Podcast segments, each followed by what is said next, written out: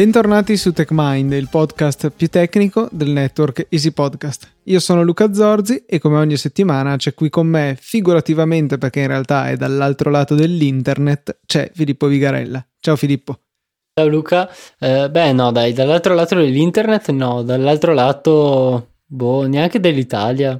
Beh, dall'altro lato della rete di Fastweb sì, perché abbiamo scoperto poco prima che Fastweb ha pensato bene di metterti in situazione di rete nattata, cioè eh, a Filippo come a molti altri clienti Fastweb non assegna un IP pubblico che è raggiungibile tramite internet, bensì un IP interno del tipo 10. qualcosa, di modo che se lui va ad aprire porte sul suo router, beh, è totalmente inutile perché eh, non è possibile connetterci se non forse all'interno della rete di Fastweb, a meno che loro non blocchino anche questo tipo di connessioni. E risulta molto scomodo, ad esempio Filippo voleva poter accedere in SSH al suo Raspberry e questo non è possibile a meno che eh, Fastweb non gli cambi il tipo di connessione mettendolo in, un eh, assegnandogli ecco un IP che sia raggiungibile da internet. L'ennesimo effetto poi alla fine della scarsità di IPv4, cioè i provider sono interessati a mettere più utenti possibili dietro NAT e a mia mamma, a mio papà magari non interessa niente, però a utenti un po' più avanzati tipo me e Filippo potrebbe fare la differenza. Sì, in realtà completa onestà, se non me lo diceva Luca magari mi sarei domandato semplicemente eh, caspita perché il port forwarding non funziona e basta. Eh, poi ovviamente eh, Luca ha detto guarda che sei dietro un'app di Fastweb eh, e c'è poco da fare.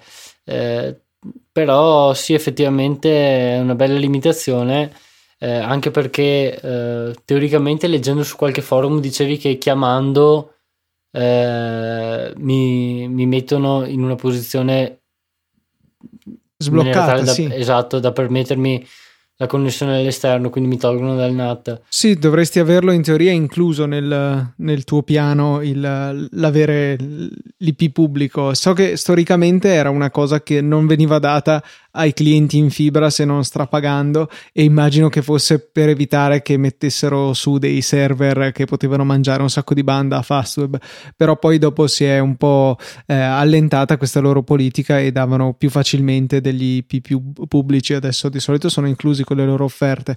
Sicuramente ecco potrebbe essere eh, una cosa da sapere per chi fosse cliente Fastweb e si chiedesse perché non riusciva uh, ad aprire porte in maniera efficace sul proprio router eh, sì, beh, eh, ok, potrebbe avere un senso come hai detto te, perché magari chi ha una connessione, eh, la cosiddetta banda ultra larga, potrebbe eh, voler, voler, accedere dall'esterno e fare un certo traffico. Io sinceramente, anche se accedo dall'esterno, penso di poter fare giusto giusto il traffico per ottenere i caratteri sulla tastiera, sul terminale mentre li scrivo. Quindi cioè, di certo non, non intasi la rete. Esatto, di sicuro non sarà un problema. Se qualcuno di Fastweb ci, ci ascolta, per favore toglietemi il NAT. Uh, e tranquilli che non faccio tanto traffico in uscita perché comunque con riesco, un mega cioè, non è possibile fare molto sì, traffico 0,6 boh quello che è vabbè uh, proseguiamo uh, con gli argomenti seri invece di questa puntata eh, partendo dalla risposta ad una mail che ci è arrivata, mail di Luca? Mail di Edoardo Zini che okay. ci scrive, beh allora prima inverto l'ordine delle cose che ha scritto in questa mail perché no, non ce la faccio, mi ha fatto troppo piacere leggere che Edoardo che sta studiando adesso all'università alcune delle, ehm, delle cose di cui abbiamo parlato, in particolare ehm, eh, il corso di sistemi informativi, eh, gli è capitato appunto di ripercorrere in università degli argomenti che noi abbiamo trattato qui su TechMind e mh, mm, mi ha veramente strappato un sorriso vedere che lui ci diceva che ha potuto seguire agevolmente le lezioni mentre alcuni suoi compagni di classe uh, hanno fatto più fatica e, e, per lui insomma la differenza è stata sentirle qui su TechMind questo ci fa veramente tanto tanto piacere no Filippo? Sì certo anche perché eh, comunque noi cerchiamo eh, sempre di spiegare le cose nella maniera più semplice possibile, però anche dando il maggior numero di informazioni possibili. Eh, se eh, si arriva veramente a un risultato, eh, anche, cioè, nel senso, eh, non, non, sperato perché ovviamente eh, di sicuro non paragoniamo i contenuti che offriamo noi magari a quelli di un corso universitario, eh, però se comunque si arriva a un risultato del genere vuol dire che eh, qualcosa di utile lo diciamo, dai. Magari quell'infarinatura sufficiente per partire subito senza dover magari perdere tempo a comprendere i concetti base e potendosi subito buttare sulle cose un po' più avanzate che ovviamente l'università fornisce noi per evidenti ragioni non, esatto. non possiamo trattare. Comunque ecco, a parte questo che scusate il momento autocelebrativo ma non, non potevo non dirlo, ehm, veniamo alla domanda di, di Edoardo che ci dice ascoltando l'ultima puntata mi è sorto un dubbio, ma il comportamento comportamento di Google Santa non è sostanzialmente identico a ciò che Apple ha introdotto col Gatekeeper già da qualche anno? Eh, Filippo? Eh, allora, la risposta è sì e no. Eh, cioè, per quanto riguarda l'interazione con l'utente dei due sistemi, eh, potrebbe essere simile, perché come abbiamo detto nell'altra, nell'altra puntata, eh, quando viene eseguito un binario non autorizzato con Google Santa, eh, a meno che questo binario non sia stato blacklistato, viene chiesto all'utente eh, il permesso di eseguirlo, cioè viene mostrato un alert eh, che permette all'utente di eseguire o meno il programma. Eh, un po' come succede con Gatekeeper, quando eh, scarichiamo un'applicazione eh, ci viene detto questa applicazione proviene da uno sviluppatore mm, non verificato eh, vuoi eseguirla comunque sempre se abbiamo abilitato eh, nelle impostazioni la possibilità di eseguire eh, anche applicazioni eh, provenienti da sviluppatori non verificati. Mentre se non abbiamo abilitato questa opzione, eh, l'applicazione non potrà essere lanciata. Ehm, il, cioè, la differenza nei due sistemi sta nel loro funzionamento. Eh, per ricapitolare proprio in maniera molto breve, Google Santa cosa fa? C'è un'estensione del kernel che intercetta tutte le esecuzioni eh, e, eh, va, ehm, e fa una richiesta a un componente userland, quindi a un, a un daemon, che eh, verifica se eh, il programma che si sta tentando di eseguire può essere eseguito o meno. Abbiamo detto che ci sono due modi, quello con la waitlist e quello con la blacklist. Per tutto il resto rimandiamo, no, rimandiamo alla precedente puntata. Eh, però questa è l'infarinatura generale. Eh, Gatekeeper come funziona invece? Eh, Gatekeeper funziona in maniera diversa perché non va ad intercettare tutte le esecuzioni di tutti gli eseguibili, ma eh, il suo funzionamento è basato sui cosiddetti extended attributes, quindi sugli attributi ehm, applicati ad un file che vogliamo eseguire. Eh, quindi, quando scarichiamo un'applicazione, eh, il browser che scarica l'applicazione imposta degli attributi sul file che viene scaricato. Eh, senza fare un discorso troppo, troppo in profondità, praticamente il browser o eh, chiunque scarica l'applicazione della rete imposta un attributo dicendo eh, questo, questo file proviene dall'esterno, ad esempio. Eh, oppure questo file è stato scaricato da, eh, dall'esterno. Ecco, eh, quando andiamo ad eseguire un, un'applicazione, eh, Gatekeeper verifica eh, questi attributi del file e qualora l'applicazione provenisse dall'esterno, ehm, praticamente effettua- effettuerebbe la verifica eh, dell'applicazione, del programma, basandosi sulle regole che noi abbiamo definito nell'interfaccia, eh, quindi nelle, nelle, impostazioni del sistema, prefer- in preferenze di sistema, ecco non mi veniva il nome. Eh, quindi se permettiamo l'esecuzione anche da sviluppatori non verificati, ci verrà mostrato un avviso eh, e la possibilità di continuare, altrimenti se blocchiamo tutte le esecuzioni eh, ci verrà solamente detto questo programma non può essere eseguito. Eh, qual è la differenza? Che eh, ovviamente eh, una volta che Gatekeeper è attivato nella modalità più restrittiva, ehm, qualsiasi sviluppatore in possesso di un certificato ottenuto da Apple può firmare un'applicazione eh, e distribuirla essenzialmente. ehm, in maniera tale da non far scattare l'avviso sul computer di chi ne installa. Eh, mentre invece per quanto riguarda Google Santa, ehm, in uh, lockdown mode, quindi eh, quando mh, mm, viene utilizzato attraverso una whitelist, eh, solamente le applicazioni veramente firmate attraverso l'uso di un determinato certificato possono essere eseguite. Uh, quindi quello di Apple per i binari di sistema, come abbiamo detto l'altra volta, uh, e poi uh, quello, ad esempio, dell'azienda su cui viene applicato Google Santa. quindi questa è la differenza sostanziale. L'altro, l'altro elemento fondamentale da tenere nota è che um, è possibile mantenere gli extended attributes del file trasferendolo da un computer all'altro con particolari metodi, cioè o all'interno di un DMG o di una qualsiasi immagine disco in realtà. Che quindi può sopravvivere anche in eh, file system che non supportano gli extended attributes, ad esempio magari una chiavetta formattata in FAT32. Esattamente.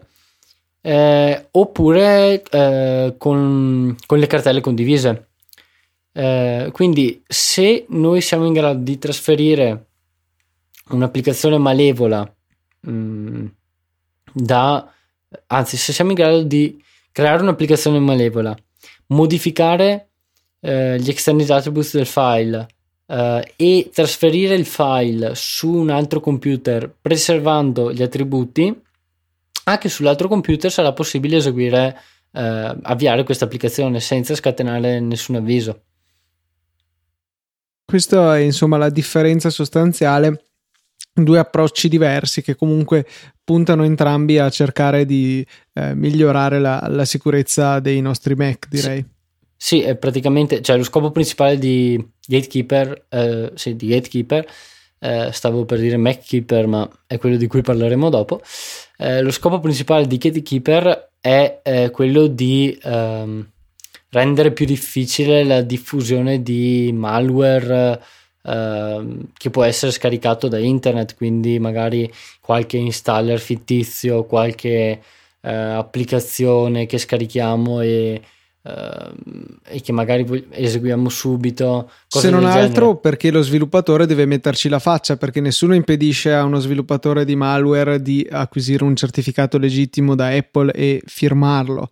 Eh, e firmare così la propria applicazione, volevo dire. Eh, però eh, chiaramente ci vogliono dei dati, ci vuole una carta di credito, insomma, magari sbattendosi molto si riesce ad aggirare il problema, magari con una carta rubata o cose di questo genere, però si arriva veramente a livello criminoso, mentre comunque ehm, Apple spera magari di poter rintracciare lo, lo, sviluppatore nel caso ci sia qualche problema. Gatekeeper permette insomma di eh, alzare un po' l'asticella necessaria a chi voglia sviluppare dei tool eh, malevoli.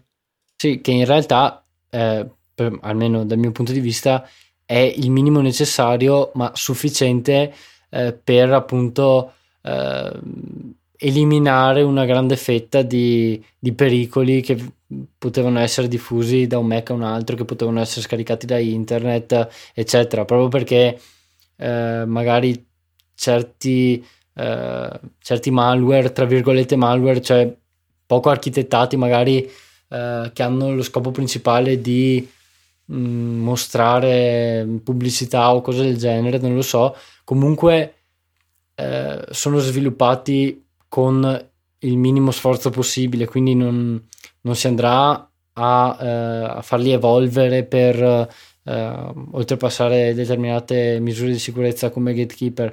Eh, magari ovviamente il malware serio, il rootkit che si basa eh, sull'esecuzione remota di codice, sulla persistenza sul sistema attraverso rootkit, sul, sul, sul fatto di potersi nascondere dal sistema attraverso particolari tecniche, ecco di sicuro Gatekeeper è l'ultimo dei problemi eh, che, che avranno gli sviluppatori di questo tipo di malware. Sicuramente perché... ci allontana però dagli script kiddies, insomma. Esatto, ecco, quello è il messaggio principale, ecco. Um, a proposito di um, politiche di questo genere, una parentesi non era inizialmente prevista per questa puntata riguardo a, a comunque software malevoli che Google sta per rendere obbligatorio anche su Mac, come già è su Windows, eh, il passaggio per il Chrome Web Store per l'installazione di estensioni su Chrome, per arginare il fenomeno di estensioni che vengono installate in qualche maniera strana sul sistema, magari eh, insieme a qualche altro programma che alla fine diventa una sorta di hardware eh, che insomma ci mostra delle pubblicità durante la navigazione. Attualmente era possibile su Mac poter installare un'estensione eh, di Chrome senza necessariamente passare per lo store di Google. Eh, su Windows questo era già stato eh, interdetto qualche tempo fa perché era veramente un problema consistente l'avere queste estensioni che venivano installate inconsapevolmente insieme ad altri programmi sul computer per cui ecco, Google aveva imposto che il caricamento di tutte le estensioni dovesse passare attraverso la propria piattaforma. Adesso questo dovrebbe arrivare anche su Mac gradualmente a partire da luglio per eh, porre fine insomma a questo problema anche sulla nostra piattaforma. C'è da dire che comunque già adesso esistono degli ottimi tool per andare a rimuovere questo genere di estensioni o anche programmi un po' più radicati e uno di questi è Hardware Medic, che credo di aver consigliato su Easy Apple, ma non qui su TechMind, ma credo di voler, anzi sono certo di voler rinnovare il consiglio di questa applicazione che si rivela molto efficace e consiglio di eseguirla a tutti voi, anche se non avete particolari problemi evidenti di hardware o di pubblicità strane che vi compaiono sul Mac, perché potrebbe trovare qualcosa di inaspettato. Ad esempio, a me ha trovato che un'estensione di Chrome che avevo, Awesome Screenshot, eh, poteva contenere degli hardware, un po' dibattuta la cosa, però è stato comunque interessante saperlo per chi fosse curioso, alla fine ho deciso di tenerla lo stesso perché comunque Chrome non è il mio browser principale e per le quattro volte che lo uso non, non mi pongo il problema perché l'estensione di, di, per sé è abbastanza utile. Eh no, invece io lo uso come browser principale, uso Chrome, eh, quindi magari al termine della puntata scaricherò questo, questo tool e verificherò di non avere eh, spazzatura installata, anche se spero sinceramente di no. Che poi in realtà lo, lo cerca un po' in tutto il Mac eh, senza necessariamente limitarsi alle estensioni per i browser, cerca anche per Safari. E, no, è veramente una bella applicazioncina leggera, efficace e che magari sui nostri Mac non è poi così fondamentale, eh, mentre invece su quelli dei nostri amici familiari meno esperti decisamente è un grande aiuto. Sì, eh, anche perché comunque eh, molto spesso non ci si accorge di quello che si installa, eh, a volte si cerca velocemente l'estensione per scaricare i video da YouTube, ad esempio. Questo è un classico. Eh, e che, e, che, contiene di tutto. È capitato ad un mio amico eh, su Windows in realtà eh, e mi ha detto, eh, ho il browser lento, potresti dare un'occhiata. apro il browser e praticamente la finestra dove si vedeva il sito eh, cioè la finestra principale del browser era il 25% de, della finestra totale, tutto il resto erano toolbar eh, o, o, altre porcherie. Eh, quindi ecco. Metterò mm. nelle note della puntata una delle mie immagini preferite riguardo appunto a questo, eh, de- delle persone, soprattutto su Internet Explorer, vecchie versioni, che si ritrovavano sommerse da di tutto e di più. Questo tuo amico cosa utilizzava come browser? Eh, Chrome, in ah, realtà. Chrome. esatto. Pensa a te. Ok, quindi eh, chiudiamo questo capitolo che ho introdotto un po' così per caso per parlare invece di un, un'altra cosa che è emersa questa settimana e che mi ha fatto alquanto girare i gioielli di famiglia. L'applicazione in questione è MacKeeper se avete un Mac, sicuramente vi siete imbattuti, magari non nell'applicazione in sé, perché spero non l'abbiate scaricata, ma sicuramente nelle sue pubblicità. Il web è pieno. Per il solo fatto di stare navigando con un Mac, ne vedrete sicuramente almeno una al giorno. Andate su speedtest.net e state tranquilli che la troverete. MacKeeper è un'applicazione che vorrebbe aiutarvi a tenere in salute il vostro computer, solo che al di là del fatto che non è, evi- non è certo che abbia degli effettivi vantaggi. Questa è sempre molto allarmista nei suoi toni. Ehm, fa sembrare che il vostro Mac stia per cadere a pezzi, a meno che ovviamente non compriate la licenza per questo programma qui, che costava 40 dollari se non sbaglio e adesso sono passati invece a un modello tipo di ad abbonamento da una decina di dollari all'anno, una cosa di questo genere. E um, hanno, si vantavano di aver raggiunto i 20 milioni di download, che quindi è una cifra consistente. Spero che non tutti abbiano pagato perché ritengo veramente deplorevole questo programma. Spero, spero che nessun ascoltatore di TechMind abbia pagato perché sì, esatto, banniamo sono... dalle puntate. No, scherziamo. no, per, però sarete obbligati a riascoltare tutte le puntate sia in avanti che poi anche all'indietro. Esatto. ecco. Ehm, no, appunto, è venuto fuori una, una, vulnerabilità molto grave in questo programma, è stata scoperta da eh, Braden Thomas, eh, at DR Springfield su Twitter. Dr. Springfield. Dr. Springfield, esatto, giustamente, magari DR sta per Doctor, ehm, che ehm, praticamente sfrutta una funzione che Apple introduce, cioè rende disponibile sia su iOS che OS X con funzionali, cioè con uh, uno scopo ben preciso e una grande utilità la eh, funzione in questione sono i cosiddetti URL schemes, che sono quelli particolari indirizzi che ciascuna applicazione può registrare per eh, di fatto essere richiamata da altre applicazioni. Eh, pensiamo ad esempio quando eh, da Facebook l'applicazione principale su iOS veniamo rimandati a Facebook Messenger, beh quello che succede è che viene richiamato un URL scheme. Eh, ce ne sono molti già inclusi in, anche in iOS, se non sbaglio uno è settings due punti slash slash che apre l'applicazione delle impostazioni con la possibilità poi di passare dopo il secondo slash ulteriori parametri che consentano ad esempio di accedere direttamente alle preferenze del Bluetooth oppure cose di questo genere. Ehm, MacKeeper ha il suo, onestamente non so perché debba averne bisogno perché boh, magari porta qualche funzione interna dell'applicazione, non mi è chiaro.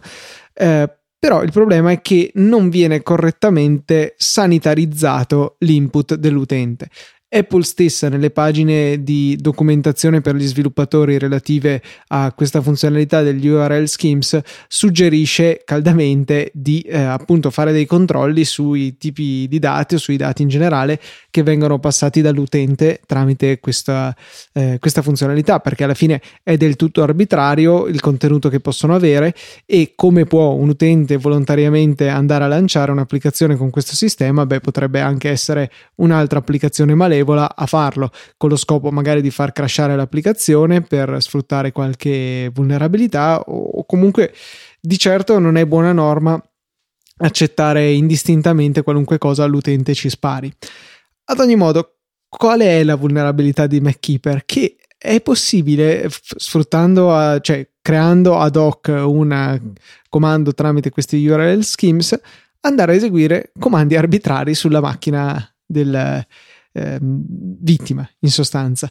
E eh, mi è piaciuta molto la proof of concept che ha mm, realizzato appunto questo ricercatore che eh, cosa fa? Con quale comando andrà mai a eseguire? Rm-rf slash applications slash mackeeper.app cioè cancella mackeeper che mi ha fatto veramente sorridere.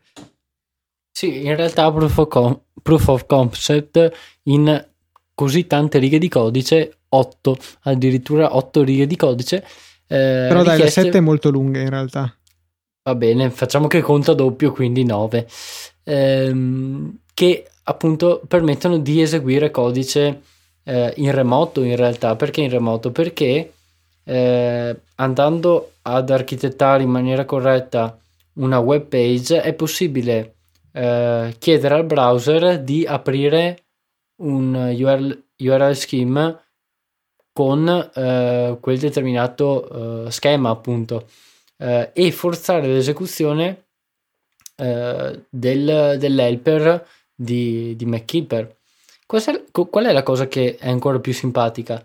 Eh, che questo comando, se non, se, non, ho compreso in maniera sbagliata, non viene mh, eseguito in realtà da, dall'applicazione di MacKeeper vera e propria, eh, ma bensì da un helper, da un, uh, un servizio ad esempio dell'applicazione. Eh, che ehm, se abbiamo già inserito la nostra password eh, in MacKeeper, cioè magari ci è stato richiesto per effettuare alcune operazioni che richiedono i permessi di root, Eh, beh, il, program- il, comando che passiamo attraverso lo URL scheme verrà eseguito come root, altrimenti ci verrà chiesta la password. Eh, per, per, appunto eseguirlo come root. E ehm, questo può succedere in una pagina web, eh, credo anche addirittura si possa indicare come URL di un'immagine, questo URL schemes, esatto. che, in modo che eh, il browser di fatto autonomamente andrà ad eseguirlo. E, ehm, oppure comunque si potrebbe architettare la pagina in modo da invitare l'utente a cliccare su questo link malevolo e il problema è particolarmente grave con Safari che senza porre nessuna domanda all'utente neanche la prima volta che si apre un certo tipo di, eh, di link di URL scheme va automaticamente ad aprire l'applicazione senza richiedere ulteriori conferme, mentre invece Chrome eh, esatto. eh, richiede se vogliamo autorizzare questa cosa, lo chiede ogni volta a meno che noi non andiamo a spuntare la casellina che consente sempre di eseguire questo tipo di link. Un esempio classico sono i magnet link utilizzati per i torrent che eh, chiaramente andranno ad eseguire l'applicazione che abbiamo installato per scaricare i torrent stessi e ehm, su, eh, su Chrome tendenzialmente dopo un paio di volte che ci tocca eh, dire sì sì apri apri le, la, la, mia applicazione alla fine si finisce per autorizzarli tutti però questa è la politica corretta cioè un intervento attivo dell'utente per dire sì questo tipo di link è fidato MacKeeper sicuramente non è fidato e, e non vorrei mai che si aprisse. Eh, si unisce un po' a un'altra politica che ho sempre trovato discutibile di Safari, cioè di eh, tenere abilitate di default un'opzione nelle sue preferenze che si chiama apri automaticamente i documenti sicuri, che in pratica esatto. fa sì esatto. che quando scaricate un file che Safari ritiene sicuro, questo venga automaticamente aperto. E se magari questo può essere abbastanza utile se scaricate uno zip che verrà quindi scompattato nella vostra cartella di download, magari vi fa meno piacere se scaricate, che ne so, un documento di Word che contiene una macro malevola o chissà che altro, insomma, non è mai una bella cosa aprire in autonomia dei file scaricati da internet, magari anche scaricati per sbaglio cliccando il link sbagliato. Sì, esatto, per quello più che altro, eh, perché non sempre vogliamo utilizzare i file che scarichiamo, appunto nel caso in cui li scarichiamo per sbaglio, perché a volte capita di cliccare sul, anche solo sul link sottostante a quello che volevamo scaricare, un esempio banale. Ah, volendo andare all'estremo, mi immagino che tu magari eh, decidi di scaricare un malware per Mac perché vuoi analizzarlo, ma di certo esatto, non vuoi lanciarlo. Esatto, appunto, quindi anzi, magari un proof of concept che dimostra un, un zero day eh, in, uh, nella suite Office eh, viene considerato file sicuro e a caso eh, mi si esplode il Mac. Ecco direi che non è il caso.